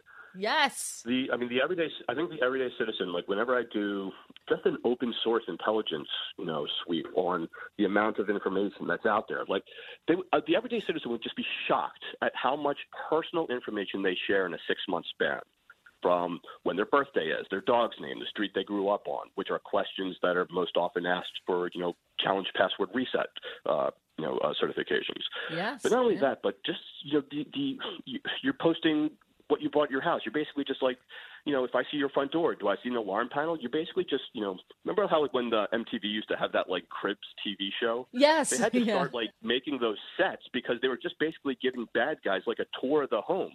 You know, of like, oh well, okay, I'm going to come in this door, and okay, I can go out that window, and I'm going to steal that TV, and oh, that's where the safe is. Okay, great. So the reason, you know, just posting the stuff online is not going to be the reason you get targeted. But all the stuff you post online will make those who want to target you more successful. So what I always recommend is just audit yourself. You know, every time you do a financial review, do a social media review because just because you posted something once and it was relevant in the moment doesn't mean it needs to be online in perpetuity forever that and that's i think that it's so true and especially with our kids being online and watching what our kids share online because i think kids overshare they want to you know like hey look what i got you know p- pictures of their bedrooms that kind of stuff and you don't realize that there are people out there who want to do your kids harm and so you have to be really careful that, as a was, parent. Yeah, it was, and that was exacerbated during quarantine when we were all isolated. Sure. Where the only way we could communicate was online. Yeah, one of the things uh, I find what is as again that prompted me, and I wrote so many notes here, putting your kids' names on their clothing. So you, you know you see, especially like little kids, and and so a stranger calls their name, they're just reading it off their hat or their shirt or their backpack or whatever. The kids think they know them, and that's a great way to have your kid, you know, talk to a stranger when that's the last thing you want them doing. Right. Children children don't understand the concept of nuance. What they understand is, you know, this feeling that I have, whether that feeling is I, I, I don't feel right about this guy or I do feel right about this guy. And so when you have parents talking about like stranger danger, it it can be a slippery slope. So I always what I always recommend is like stranger danger is a one way street. While it is perfectly acceptable for a child who's alone or afraid or worried or concerned to go to an adult for help, it is wildly inappropriate for an adult to ask a child for help. And so, if a child is alone and afraid or fearful and doesn't know who is a safe person to ask, I think the three F's of family, food, and flags are a great takeaway because if there's a flag on a uniform or in front of a building or on someone's you know you know clothing, that's probably someone that they can trust. If they see food being sold, like whether that be the ice cream stand or the you know the you know the the restaurant. Those people have been you know permitted with background checks and those are good people to ask for help. And then also if you see families anyone else who is out there with small children those are perfectly acceptable people to help. What we want to do is unburden our children with the you know the anxiety and the fear that the world is out to get them and empower them with the life-saving strategies they can carry with them for the rest of their life yeah, I want to. I don't want to give too much away because I do think there is so much valuable in this book. And one of the things, if you are a parent, since we're talking about kids and how to teach them to run to a restaurant, never thought about that. I think that's a wonderful. Even as an adult, if you're in trouble, you go to a restaurant. There's going to be people, and you just said food and water and and and a hardwired telephone and all those things. Um, but when it comes to your children, you know, knowing your neighbors. There's a lot in here about about how to protect your kids and how to teach them certain things like knowing the neighbors, knowing a neighbor's home that they can run to if they need to run to a neighbor's home. And, and also there's there's just a lot of really good tips about keeping your family safe and how to keep your children safe but give them freedom and, and how you can overprotect your kids and you kind of cripple them by overprotecting them and you make them unprepared yeah. for keeping themselves safe in the real world. So you have guidance on how to allow your kids freedom and how to do it safely because I do think too many kids are overprotected. When we were kids, again, because I'm ancient, my parents would be like, okay, get out of the house and don't come home until the street lights are on. And we had one street light only at the corners or until the front porch light was on. And we'd be gone for eight hours. We'd be in the woods, we'd be all over the place. But we knew how to be safe because our parents you know, did that for us. So that's in here as well. And I don't want to give away too much of it because I do uh, think there's so so much useful in this book. So you want to check it out. The Safety Trap: A Security Expert's Secrets for Staying Safe in a Dangerous World by Spencer Coursen. It is on sale now. And if you want to have a safe family, I think this is a really great book to have. Spencer Coursen, thank you for joining me. Mary, thank you so much. I really appreciate you. Absolutely. Have a great weekend. More coming up on the Brian Kilmeade Show. Educating, entertaining, enlightening. You're with Brian Kilmeade. From the Fox News Podcasts Network. I'm Ben Domenech, publisher of The Federalist, and I'm inviting you to join a new conversation with the smartest thinkers out there about the country and where we're going. Subscribe to the Ben Domenech Podcast. Subscribe and listen now by going to foxnewspodcasts.com.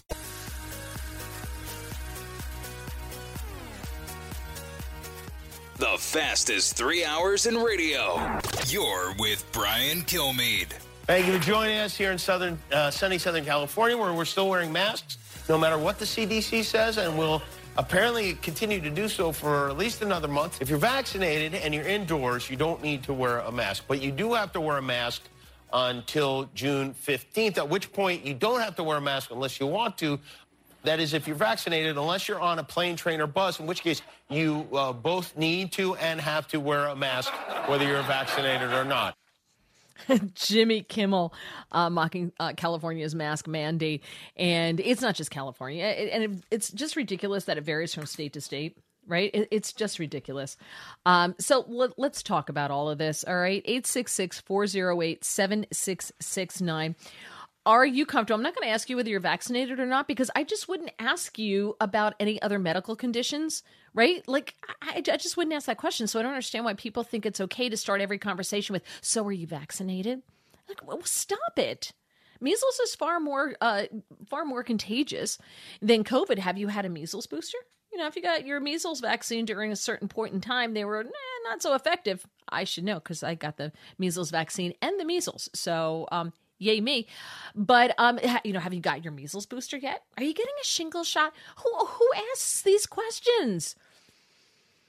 And, and everybody feels this that it's their right to just ask you. If you don't answer, they just assume, well, you're not vaccinated. I'm not going to have anything to do with you. Do you have any friends like that?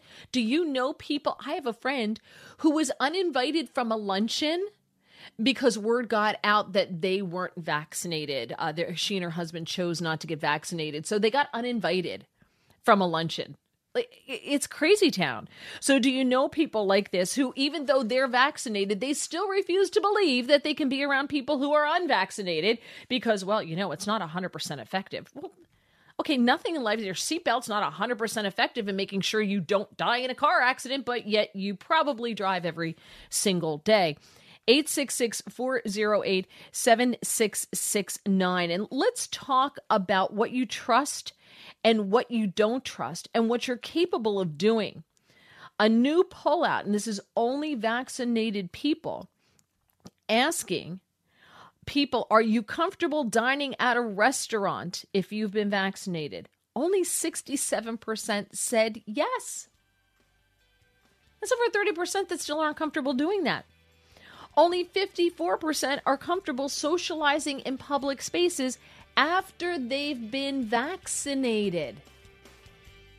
So, what are you comfortable doing? What are you comfortable not doing? And do you know those people who don't want to have anything to do with friends who are not vaccinated? Your call's coming up on The Brian Kilmeade Show. The new from the Fox News Podcasts Network. My name is Kennedy, and welcome to my podcast, which will, I humbly say, single handedly save the world. You're welcome. It's Kennedy Saves the World. Subscribe and listen now by going to FoxNewsPodcasts.com. Talk show that's getting you talking. You're with Brian Kilmeade.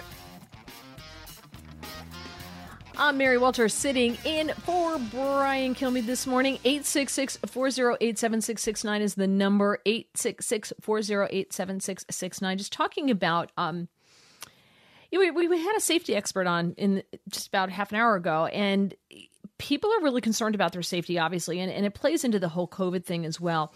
Because I know people who I just don't think are ever going to feel safe again they will wear a mask till the day they die. They will cut off friendships with people who have not been vaccinated and they will demand to know your vaccination history because they think they have a right to know your vaccination history because they're keeping them safe. It's not about you, it's about them. There are so many things in this world that um you know can can kill you you know stairs in your house can kill you there, there's there's a lot of things that can definitely go wrong so I'm I'm just curious um, if you know people like this and uh, how do you deal with them number one? And if you have been vaccinated what's your comfort level? Uh, are you comfortable? And if you haven't been comfortable are you are you if you haven't been vaccinated are you comfortable dining at a restaurant this poll was done by Morning Consult, and this they only asked vaccinated people, but it's only averaged out to about 45% of vaccinated adults say they're comfortable with most leisure and lifestyle activities. Only 45% going to a religious gathering, only 39% are comfortable with that. Now, that doesn't say that they went to religious gatherings before. They may not have gone before. Flying on an airplane, only 38%. Only 38% of people who've been vaccinated say they're comfortable going to the movies. Really? It's just weird to me. Like, for instance, I did not know in my state that we were supposed to be wearing masks outside. I had no clue. I, I honest to God, hand to God, didn't know that. So my husband and I walk, you know, last year in the summer, we're walking.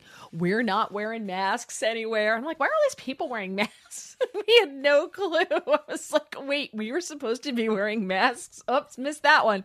But there were a lot of people who weren't. And I think that's just because the messaging has been so chaotic and so mixed. You see pictures uh, just last week of the president and vice president who have both been vaccinated four months wearing masks in the Oval Office with four members of Congress who have been vaccinated and are sitting there wearing masks as well. So how I don't the messaging has been so mixed that I think people are afraid because of that. I'm just I, I just have thrown the talent and said eh, whatever. I have no idea what the rules are. 866-408-7669 in LA PJ. Good morning. You're on the Brian Kilmeade show. Hi. Hi there. Thank you for taking my call. Um, yeah, I wanted to, you know, kind of throw, I would say, a couple of things. I am a Republican. Uh, I did get vaccinated, but going kind of back to your conversation is, uh, I do not feel I would say comfortable still being in public around a lot of people uh, and not wearing my mask because, due to the matter of fact that a lot of people just say that they got the vaccine just because they don't want to wear their mask.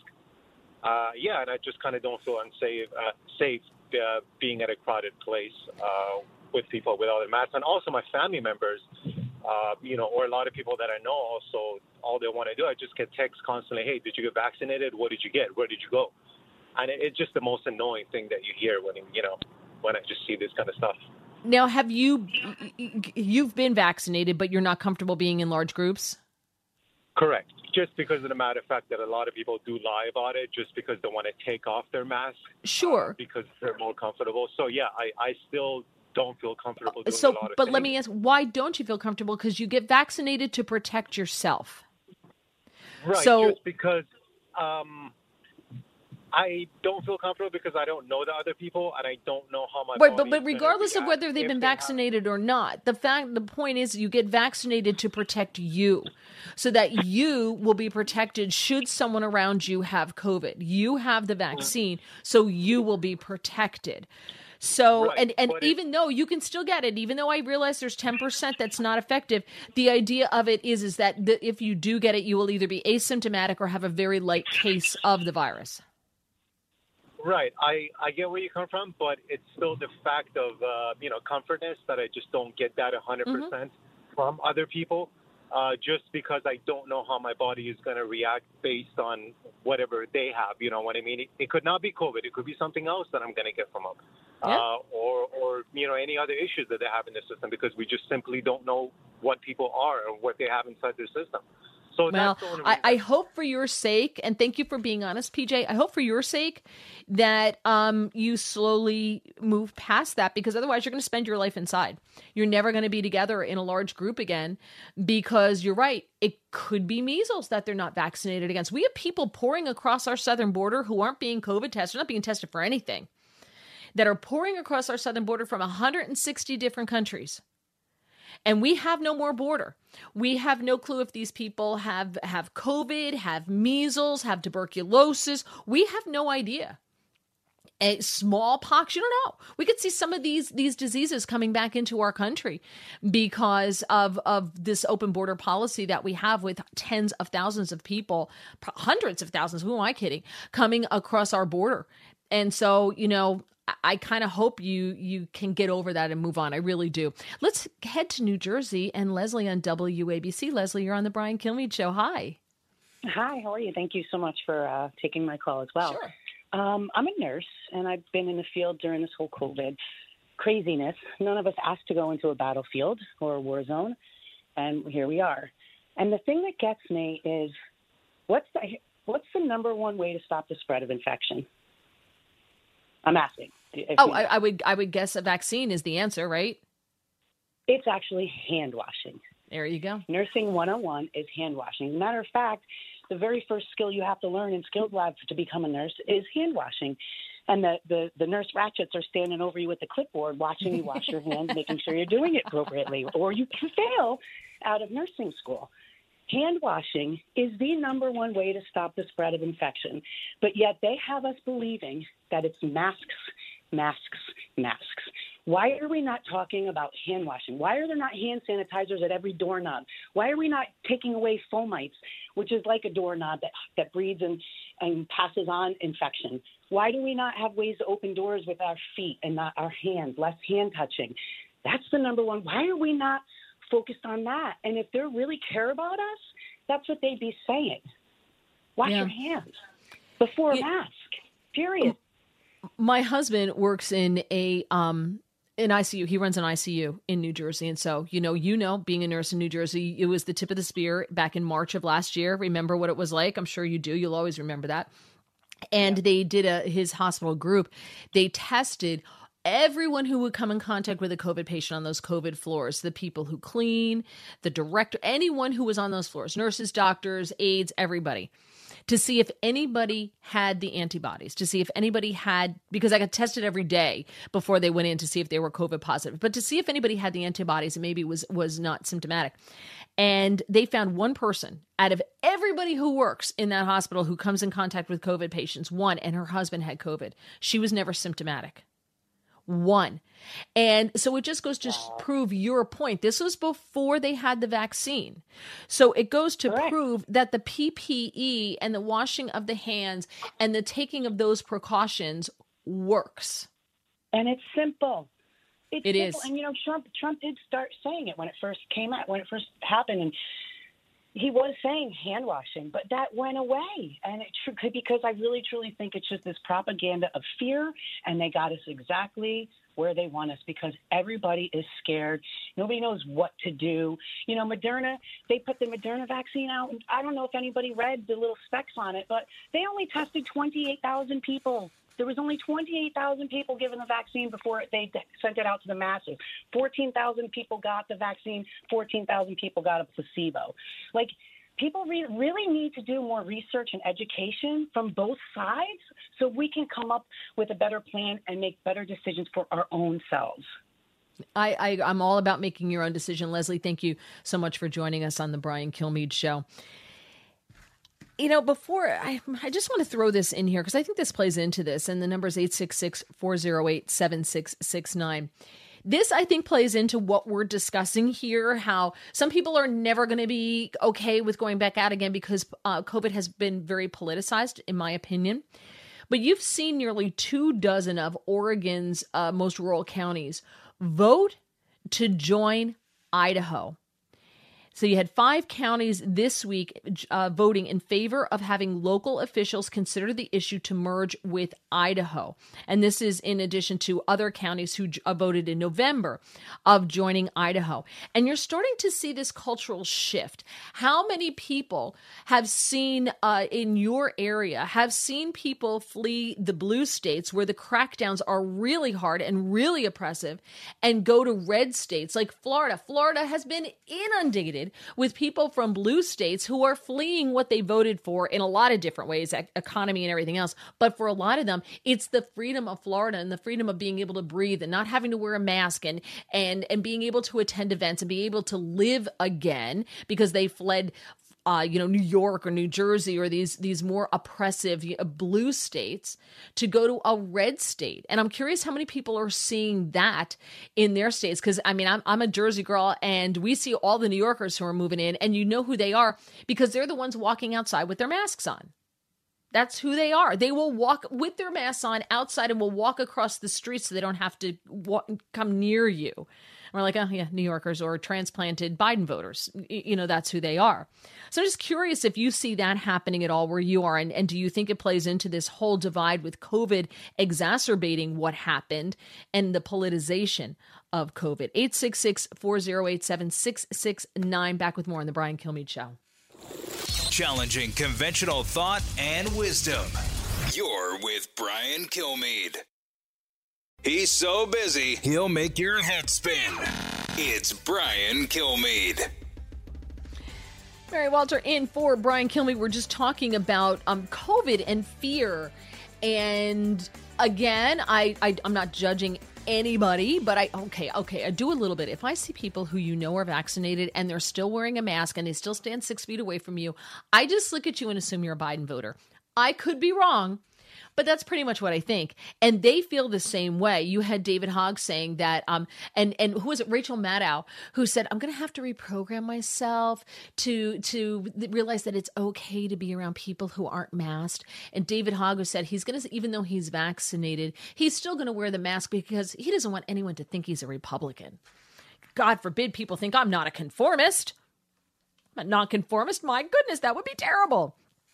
And you see, um, you, you see this great migration that I think has been exacerbated by COVID, where people are leaving these blue states. I mean, for taxes and all that other stuff, but they see red states like Texas, Texas and Florida, and to some extent Georgia as well, and they say, you know what? Those states are wide open. Wyoming is another one. Montana is another one. Where they Idaho, and they say those states are wide open. I'm allowed to breathe there. I can be outside without a mask. There's all sorts of things I can do that I can't do in my blue state. And so they're picking up and moving. I know I've seen it in New Jersey, even though New Jersey's really blue. Um, it's getting bluer with everyone moving out of New York into New Jersey. You have counties in Oregon now that are actually voting to join Idaho because they say that they're different than, from the rest of Oregon, and they're they said, you know, we're just, we're just going to go over here. We're going to go to Idaho, and you guys do your thing, and we're going to go over here. 866-408-7669 in Texas. Ah, one of those states. Eric, you're on the Brian Kilmeade show. Hi. Hi. Thank you so much. It's great to talk to you. Glad you joined us. Yes. Uh, yeah, you you had asked about uh, people that are vaccinated that don't want to be around you if you're not. Yeah. Yes, my my father and my stepmother have both been vaccinated, and they don't want to be around me if I don't take the vaccine. Why? Uh, I don't know, to be honest with you, because you know, from my point of view, if if you've taken the vaccine and if it works, then what difference does it make whether I do or not? That would be the thinking of a sane person. And Eric here did the math. And apparently, the number of people who have been vaccinated who have then tested positive for COVID, which means they're symptomatic and that's why they got tested, or it's just part of their everyday, you know, existence. You're still getting tested despite being vaccinated, which is insane, is 0.01%. yeah, so, what I are you going to do? Wait, so what are you going to Yeah, do? I- Are you going to get tested, or are you just going to call it a day and say, you know what, I'll send you a Father's Day card? There you go. There, there you go. I'm not. I'm not going to take a vaccine that I don't feel comfortable with, regardless. So, I mean, you know, it's a sad thing that it comes to that, but um, I'm just. I'm not going to do what I don't think is in my best interest. Yeah, I, I I agree, and it's sad that that's the way your parents feel. But I think there were a lot of people like that among the older cohort because I think we have just frightened them so much that they are literally afraid for their lives. And I think that that's really, really sad. Eric, thank you for sharing your story and, and best of luck with that. But, you know, only seeing your parents via Zoom, I, I don't know, but but I also don't think it's fair to request that someone take a medication or an injection or or something to make you comfortable. They should do something to their bodies to make you comfortable. And this is I think going to be the divide. There are people that I know I'm pretty much convinced I'm never going to see again because I refuse to disclose my vaccination status to them. I'm like it's it's truly none of your business. I'm not discussing my medical history with you. And they they go, well then then we we you know we can't get together. I'm like, oh okay. Duke in Ohio, Duke, you're on the Brian Kilmeade show. Hi. Hi, thanks for taking my call. I appreciate it. Sure. I don't I don't have any hard data. This is anecdotal, but I wasn't surprised when you talked about the the 40 some percent of folks vaccinated who are still scared. And the reason I say that is the anecdotally the folks I'm seeing that are going after the vaccine tend to be the folks that use emotion to drive their decisions in life. They're not the rational folks. They're not the ones doing the research. And when when you're driven by emotion, fear is one one of the strongest emotions and motivators out there. So I'm absolutely not sh- not shocked that a lot of these people getting the vaccine are still living their life in fear. They're not chasing data. Yes, but if you if you ever presented that to them, they would of course they don't believe that they're emotion based. They believe that they're the logical ones. They're the ones using common sense. And I've had try to have conversations with these people about things like gun control, right? And you can hit them up with all of these facts, but they can't process them and to watch them try to process it is is like and I, I, don't mean to demean anyone here but this is how i see it in my brain. They're like the labrador retriever trying to figure out where the ball went when you pretended to throw it. Oh, you know they kind of and, tilt their head a little uh-huh. bit and they're like no no. And that's the thing when you know talking with you know some of my acquaintances with that and you know i bring up stuff where i'm like you don't have to rely on the decades of, of scientific tests showing about the, the ineffectiveness of masks. I'm like, the CDC itself has said that in the last few months. The CDC has said this. The CDC has said this. And I'm like, are, are you considering these? And, you know, because I'm like, yeah. the CDC for the last year has been your trusted source, even when they had bad data. Yeah. Duke, we got to run. We're up against the clock, but thank you so much for joining us. I'm Mary Walter in for Brian Kilmeade on The Brian Kilmeade Show.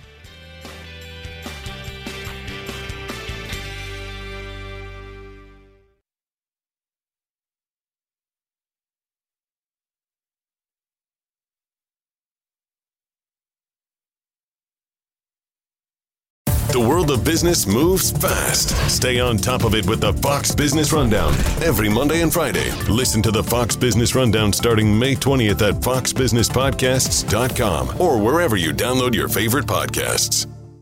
Listen to the show ad-free on Fox News Podcast Plus, on Apple Podcast, Amazon Music with your Prime membership, or subscribe wherever you get your podcasts.